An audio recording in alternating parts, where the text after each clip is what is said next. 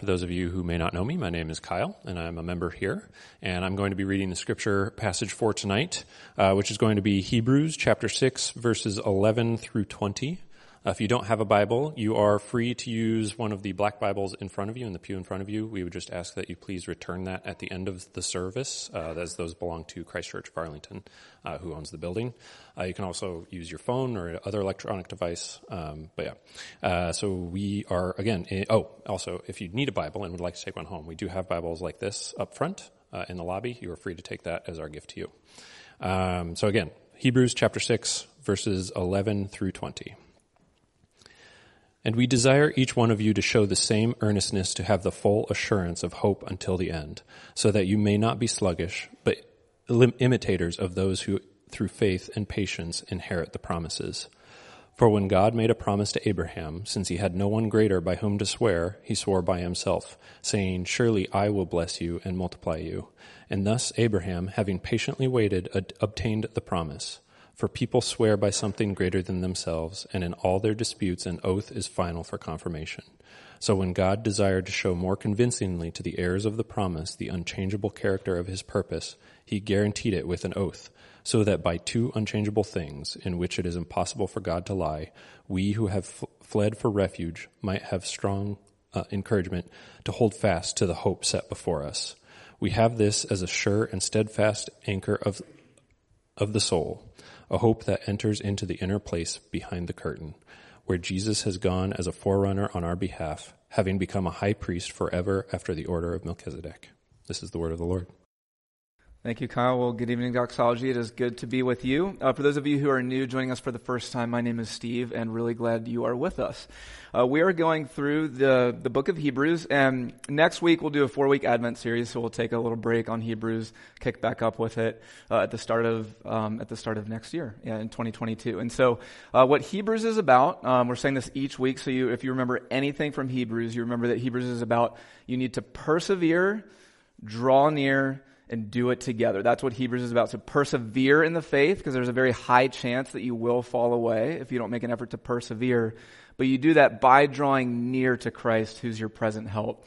And you do it, you do that together. And so what Hebrews does as you're, as you're noticing this is it alternates back and forth between these hard-hitting passages about you need to persevere, but then following up with here's how you draw near to Christ your present help. And so last week we looked at one of the heaviest passages on why and how you need to persevere. And because the author is a good pastor, he follows it up this week with another very comforting message. And here's what the essence of today is, is the way you persevere is by drawing near to Christ, your steadfast anchor.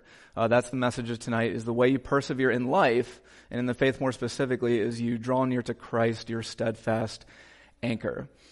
And uh, there's this quote by one of my favorite fiction authors, Patrick Rothfuss, uh, where the character in one of his books, he says, The day one begins to fret about the future, they leave their childhood behind. Right? The day one, the day one begins to fret about the future, they leave their childhood behind. You see what he's getting? He's getting at when you're a child, in a sense, your innocence um, and your idea that life is just always going to work out, it, it allows you to enjoy life in a way that few adults can. But then there comes a threshold in your life. For some people, it's three, four, or five years old, you know, depending on your household. Uh, for others, it's 18, 20, 22 year old, 22 years old. But at some point, you cross a threshold where, where you realize, wow, life is really unstable. And you begin to fret about the future, right? And from what I've gathered, I thought you know, anxiety would get better as you age, but from what I can tell in my 30s, I'm more anxious than I was in my 20s. So I don't know. And people who are 60 tell me it just keeps getting worse. So there we go. Um, but why Hebrews is so helpful is because in this passage, God redirects our intuitions about what to do when we're anxious, what, what, what to do when we begin to fret, you know, about our circumstances and about tomorrow. And essentially what it tells us to do is to drop the impulse of, you know, because when we start to get anxious, when we start fretting, our inclination is to like, I just need to do what I can to make the anxiety go away, right? Or I need to change my circumstances so that I can feel at peace. But what Hebrews tells us and what God tells us through Hebrews is actually, yes, it, managing your circumstances, that does matter, but life is far too complex for you to ever make your anxieties or circumstances align in just the way you want them to be. Instead, what you need, what you most need to do is you need to grab hold of the only sure and steadfast anchor you've got. And that's the message of this text, right? When the storms come and the anxieties come, rather than focusing on just managing circumstances, is grabbing hold of your anchor, okay, the anchor that God gives you. And so we'll see that in two lines in this passage. And so we'll first see, number one, why God must be your anchor. And then number two, why God is your only trustworthy anchor. Okay, so verse number one, why does God have to be your anchor? Okay, why God must be your anchor. And then number two, why is God a trustworthy anchor? Okay, so verse number one, uh, why God must be your anchor. And so let's look at verses 18 and 19. That's the heart of the passage, so we'll start there. By two unchangeable things in which it is impossible for God to lie, we who have fled for refuge might have strong encouragement to hold fast to the hope set before us. We have this, speaking of God's promises to us, we have this as a sure and steadfast anchor of the soul. So the author is writing to the, the Hebrews, right? Um, Hebrew and Gentile Christians, and they're facing real suffering. And so they need more than pious platitudes to help get them through what they're going through. And so what he says is rather than trying to manage your circumstances, what you need to focus on is grabbing hold of the sure and steadfast anchor you have. Now, this image of an anchor, it's more handy than you may think. Um, I don't know that any of you have a kind of you know nautical background. Maybe you do, uh, but if you don't, you know you can at least imagine going out, say you're going on a boat to catch some fish to cook for dinner later in the evening. And it's, it's in the afternoon, so you go out onto the, it's a massive lake. You, you can't even see the other side. You can't see the, the other shore. So you go out a little bit into the lake, and if you just pull out your fishing rod and start fishing, what's going to happen as the sun begins to set, right? Your boat's going to start to drift right? To the point where the swirling water could carry out so far out into the lake where you can't see either shore it gets dark, and, you know, Lord help you if a storm comes. So what happens? If you want your boat to stay secure as the waters are swirling around you, you need to throw down an anchor. Now, what is it that makes an anchor effective? And it's two things you need for an anchor to be effective. First, the anchor has to be connected to you. It has to be committed to you. Okay, so you can throw it down there and it's solid on the, on the lake floor, but if it's not tethered to your boat, you know, what, what good is it going to do? So first it has to be connected to you. But number two, think about what the anchor has to do. It has to be able to go into a realm that you can't get to, that's more secure than the swirling water. Right? So the anchor, it drops down, it grabs hold of the rocks at the bottom of the ocean. But if the anchor is just floating in the water, it's not going to secure you because it's the water that's the problem. Right? So you need an anchor that is committed to you, it's connected to you, but also it can go to a realm that's secure that you can't get to. And if you have those two things, then the anchor security becomes your security. And so, pretty quickly, we can see why God is really the only reasonable anchor that we have to hold to. Uh, because, first, you know, we need an anchor, you know, that, that's going to give us security to be committed to us. Right? How many of you know people or things that you thought were committed to you and then they turned out not to be? But they don't have to be, just be committed to you. I mean, by definition, if we cling to anything within the walls of this world, it's akin to grabbing hold of the swirling water, right? And so it's just not going to work. We need something that can go outside the walls of this world to keep us secure. And it's only by clinging to God that we're going to have a sure and steadfast anchor because He's the only one that can do those two things. And so let's think about some just common examples for anchors that we grab a hold of to help us f- feel secure. Uh, I mean, one easy one to come to mind is, is money. Money is it's devious because it gives the illusion of being able to give you security, because in many ways it can. But even if you're, you know, if you have one side of the anchor equation and money is connected to you, it can't go in a realm you can't get to, i.e., it can't protect you from everything that can happen. So it can't protect you from the pain of betrayal, right? From adultery, a divorce, um, some other really significant relational wounding. And even just um, not too long ago, a friend of mine, this is five or six years ago, he was uh, very good with money. And early in his life, I mean, within when he, when he was still in his 20s, he saved up over $100,000, like in his savings account alone, in addition to other assets. And one day, he, one night, he was driving home, and he got in a horrible car accident. Horrible car accident, and uh, it wasn't his fault. And he ended up in a coma for a couple weeks, and miraculously survived. But what happened was is due to just, you know, the, the sheer size of the hospital bills in addition to issues with the insurance is it wiped out all of his assets. So he literally had zero dollars in the bank account. And I remember him telling me, he's like, I really thought that I was going to be okay, you know, given the amount of money I had. And then it was just in a half a heartbeat, my security was stripped away from me. Okay, and so money, it can't be our anchor. Um, what are some other anchors that we go to? Uh, politics, uh, is an, especially living in D.C., is an anchor that we can grab a hold of. And, you know, for over 70 years, social commentator, commentators have pointed out that um, as the West becomes more and more secular and secularism like tries to strip away any kind of sacred order or religion, eventually what it would lead to is a crisis of meaning, where even with you know non-religious people, it would th- it would slingshot them back into a religious impulse, where we have to grab hold of something in the here and now and assign it religious value, essentially like give something the weight of a deity. And for many in our nation now today, what I mean, whether it's in the church or outside the church, it's politics.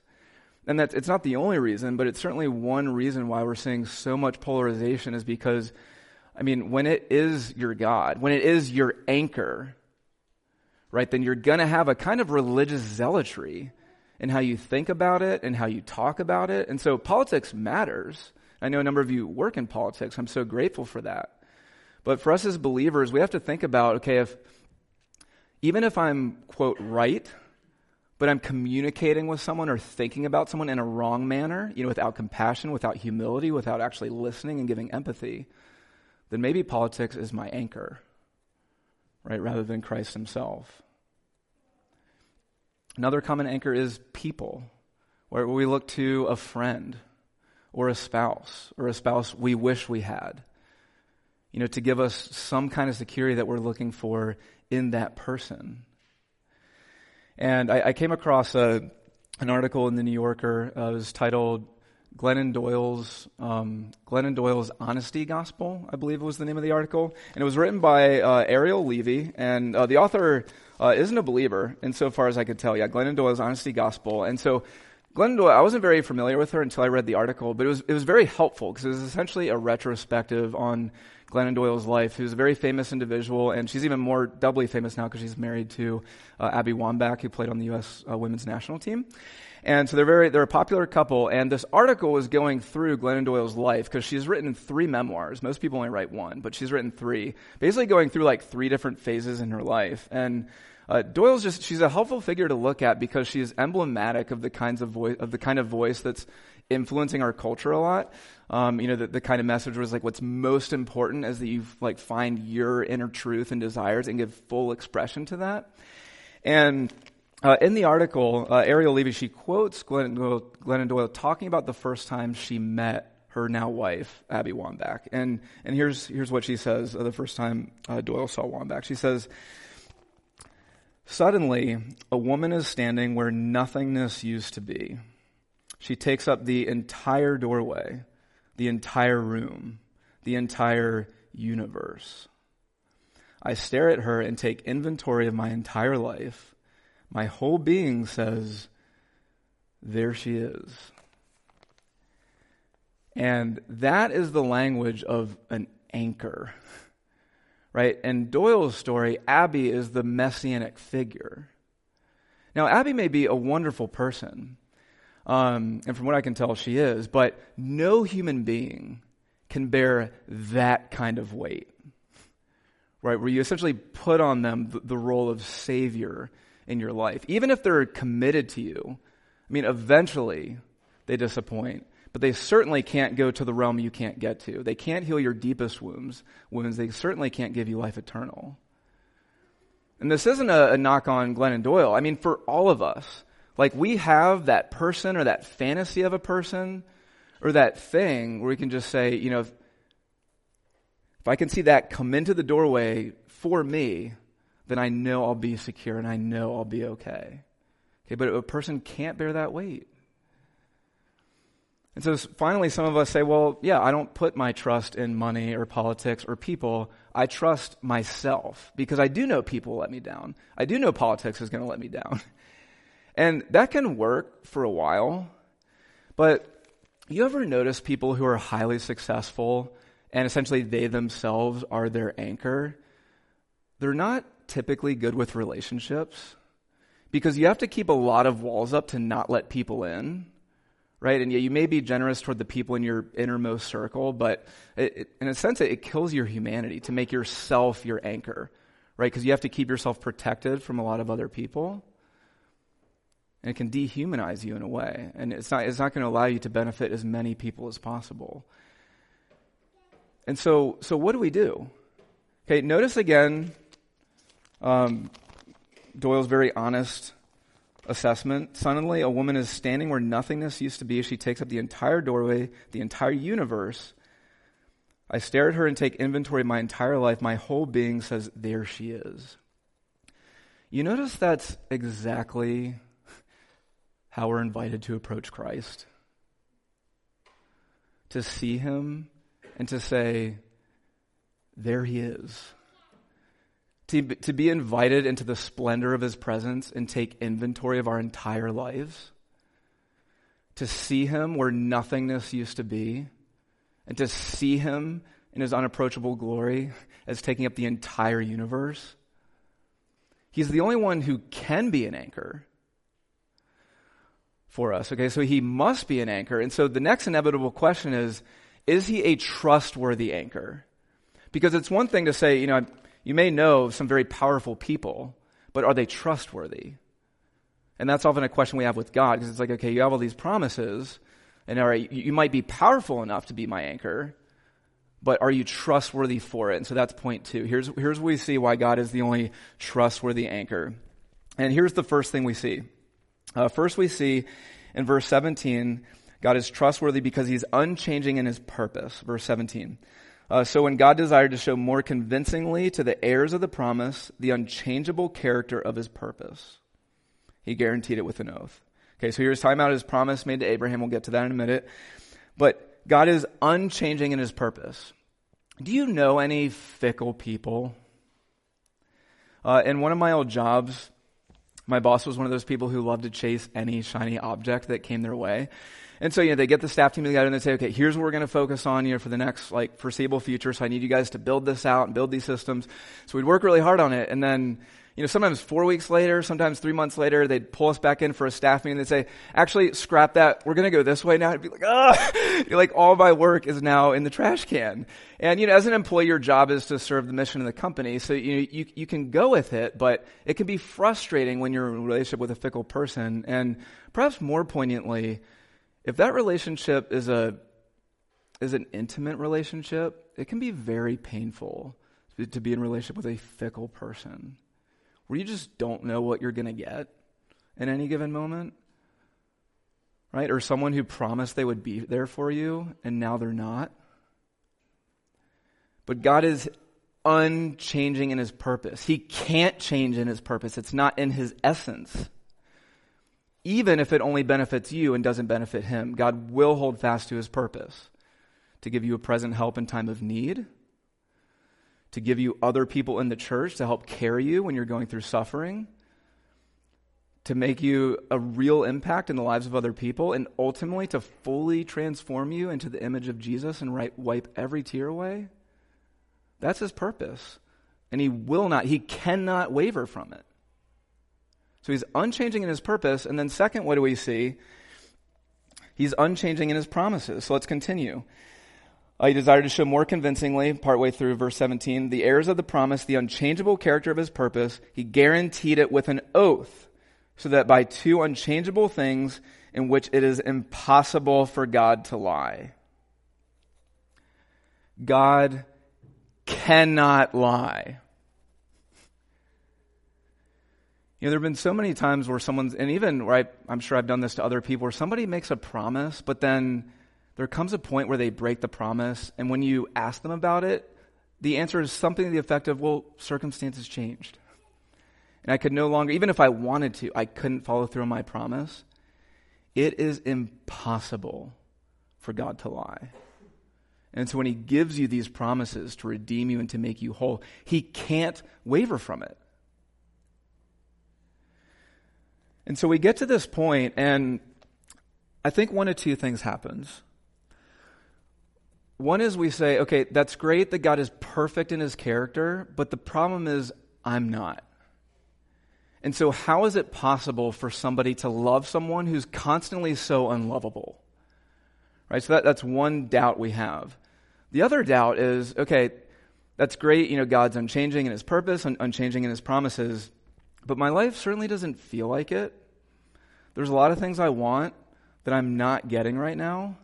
And so, you know, words are great, talk, talk, talk, but I need a deed. I need something tangible that I can hold on to to know that God's actually a steadfast anchor if I'm going to trust Him. And the author knows this, and so that's why he embeds these promises in the story of Abraham. So notice the language of Abraham spread throughout. So verse 13. When God made a promise to Abraham, since he had no one greater by whom to swear, he swore by himself, saying, Surely I will bless you and multiply you. And thus Abraham, having patiently waited, obtained the promise. And so, why the author says this, and notice in verse 17, God's desiring to show more convincingly to the heirs of the promise, that's you and me. So, even when God was making this promise to Abraham, it wasn't just for Abraham, it was for you and me here tonight. And so, here's what's going on. The author is referring to the narrative of Abraham, specifically the sections, uh, chapter 12 to 22. And what happens is, Abraham's 75 years old, and God comes to him, and he doesn't have any children. And he says, Abraham, I'm going to give you and Sarah the home you've always dreamed of, and I'm going to give you your first child, through whom, you know, that child will bless the nations. And so Abraham and Sarah say, okay. So they leave their families, they go to where God calls them to go, but decades go by. See how it says uh, Abraham had to patiently wait, uh, both in verse 15 and then verse 12. He had to patiently wait. And so they get to the point where decades have gone by, and finally, you know, Sarah is telling Abraham what you and I think all the time. She, over and over, she's like, Abraham, you have ruined your life. You've ruined our lives because you decided to trust God. You ever feel that way? And so Abraham in chapter 15, what he does is he goes to God and he, he asks God a question. He says, God, you've made these promises, but how do I know? How do I know you take care of me? How do I know that everything's going to be okay? And if I was God, which is why it's good that I'm not, I would have responded probably with like, don't you take that tone with me. You know, like, just be patient. But God doesn't do that. What he does is unbelievable. So in response to Abraham's question, how do I know? God says, Abraham, I want you to go take, I want you to go get some rams, some goats, some animals, and I want you to kill them, divide them in two, and put them on either side of an aisleway so it makes a path. And you say, well, that sounds really barbaric. But here's what God's doing. Uh, he is contextually communicating to Abraham because in ancient times, especially in the ancient Near East, what this was was this was an oath making ceremony where you get two animals split in two on either side and you make your oath and as you walk through the pieces you make your promise and what you're saying is if i don't follow through with my end of the bargain then may what happened to these animals happen to me. I think that's just food for thought. I think it's a much more effective way than docusign to make a contract. Okay? So you, you walk through the pieces right? If i break my end of the bargain may what happened to these animals happen to me. And then god does something even more astounding. So he makes a heavy darkness fall upon the area where they are, and Abraham goes into a sleep. And God walks through the pieces, and he says, I will give you a home that you've always dreamed of. I will give you a child through whom the nations will be blessed. I will keep my promise to you. So he's making the oath, but then in addition to that, by making Abraham fall asleep, what happens is Abraham doesn't walk through the pieces. And because Abraham doesn't walk through the pieces, what this means is God's saying, He's not just saying, if I don't keep my end of the deal, may I be torn in two. But He's saying, if you don't keep your end of the deal, I'll become killable. I'll become torn off from the land of the living. And Abraham couldn't have known how far God would go to keep that promise. But sure enough, in Mark chapter 15, verse 33, we again see a heavy darkness fall over the land so dreadful that it blotted out the sun as Jesus Christ cried out in agony, as he, as Isaiah 53 says, as he was cut off from the land of the living. What was keeping Jesus there? Was it weakness? Was it fear? It was his oath. God cannot lie. And so if he makes an oath to you, and he has, it's binding, it's unvarying, and it's not contingent on the character or the, or the circumstances of the recipient. And this is the anchor that you need. The one in whom his greatest hour of terror kept his promise to you, even though it meant losing everything. So that for you, while you may, fa- while, while you may fall down, you won't fall away. And while your life may become unsteady, it won't crumble completely.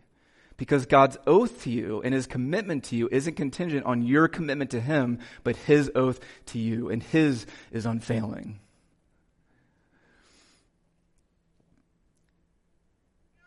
And if you don't think he's trustworthy after that, I don't know what else he could do to tell you that he's trustworthy. And so, some reflections as we close, as we think about God's incredible, unbreaking promise to us. Um, an inevitable application is to think about, you know, what anchors are you holding to? People, money, politics, yourself, whatever it may be, and cling hold of Christ. That's certainly an application, and I, I need to do that. I encourage you to do it. But this text is mainly encouragement, and so always want to try to follow the mood of the text. And so let's end with a couple of encouragements. Um, first is uh, for those of you who, you know, maybe you wonder, like, oh gosh, I always feel like every day I'm, I'm not clinging to God as my anchor as I should. And something that may be encouraging to you, if you have your Bible, look back at verse 10. Uh, it leads right up into this section. For God is not unjust so as to overlook your work and the love that you have shown for his name in serving the saints.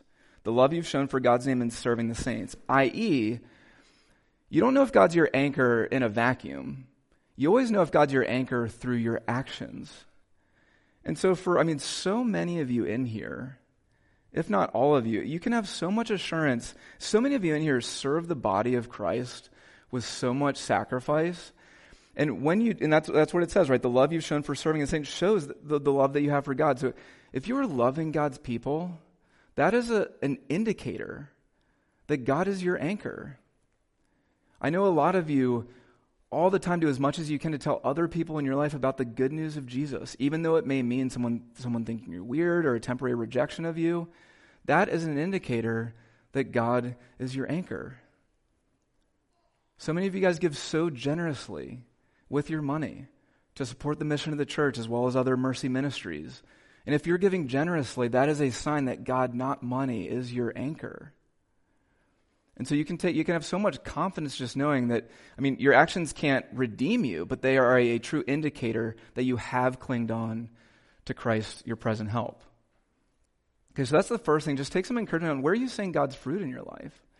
And that's a sign that, that He is your anchor. And number two, especially for those of you who maybe just feel beaten down by the wear and tear of life, um, or maybe you're in a period of suffering and you say, This is still really hard for me to believe because I have so many unmet longings that God hasn't given me. And notice what the author says in verse 9. We're, we, in your case, beloved, we feel sure of better things, things that belong to salvation.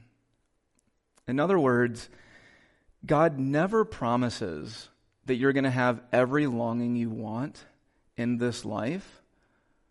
What he's promised you is belonging into, into his family and full redemption at the end of all things, which, which we talked about earlier.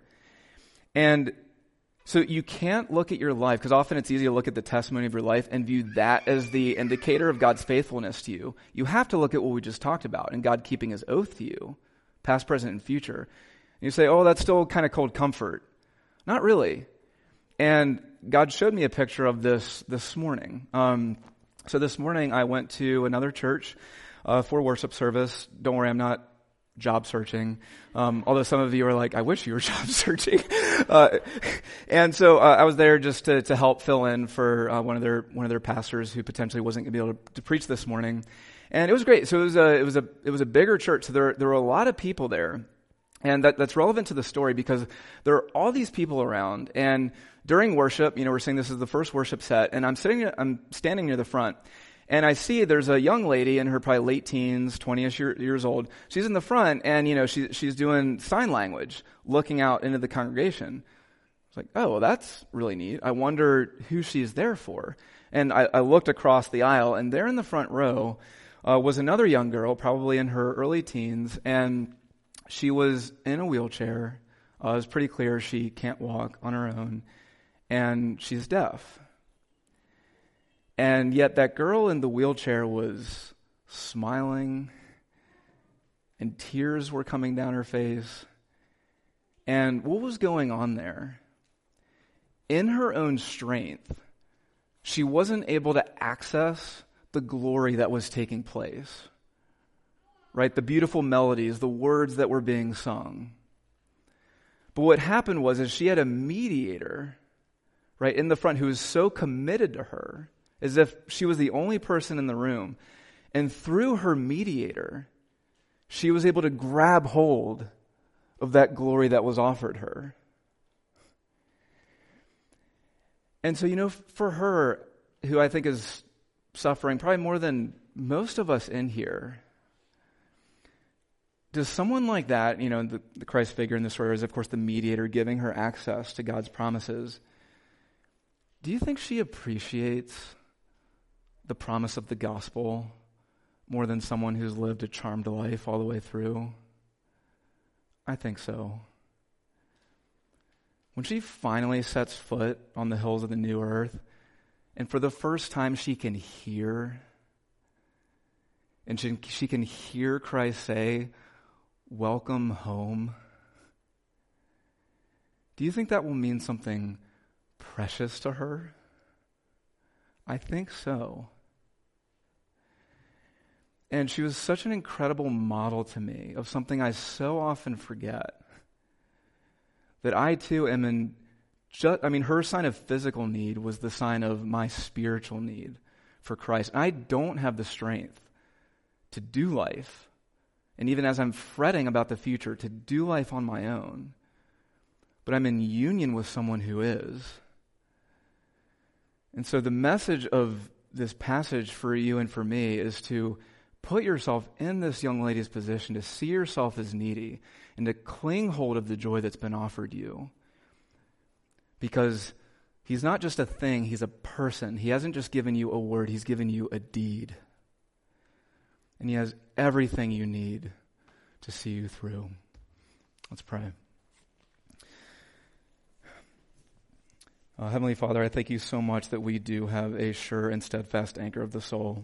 And I pray that you will empower all of us here to uh, grab hold of you as the only one who can deliver on the things we long for the most.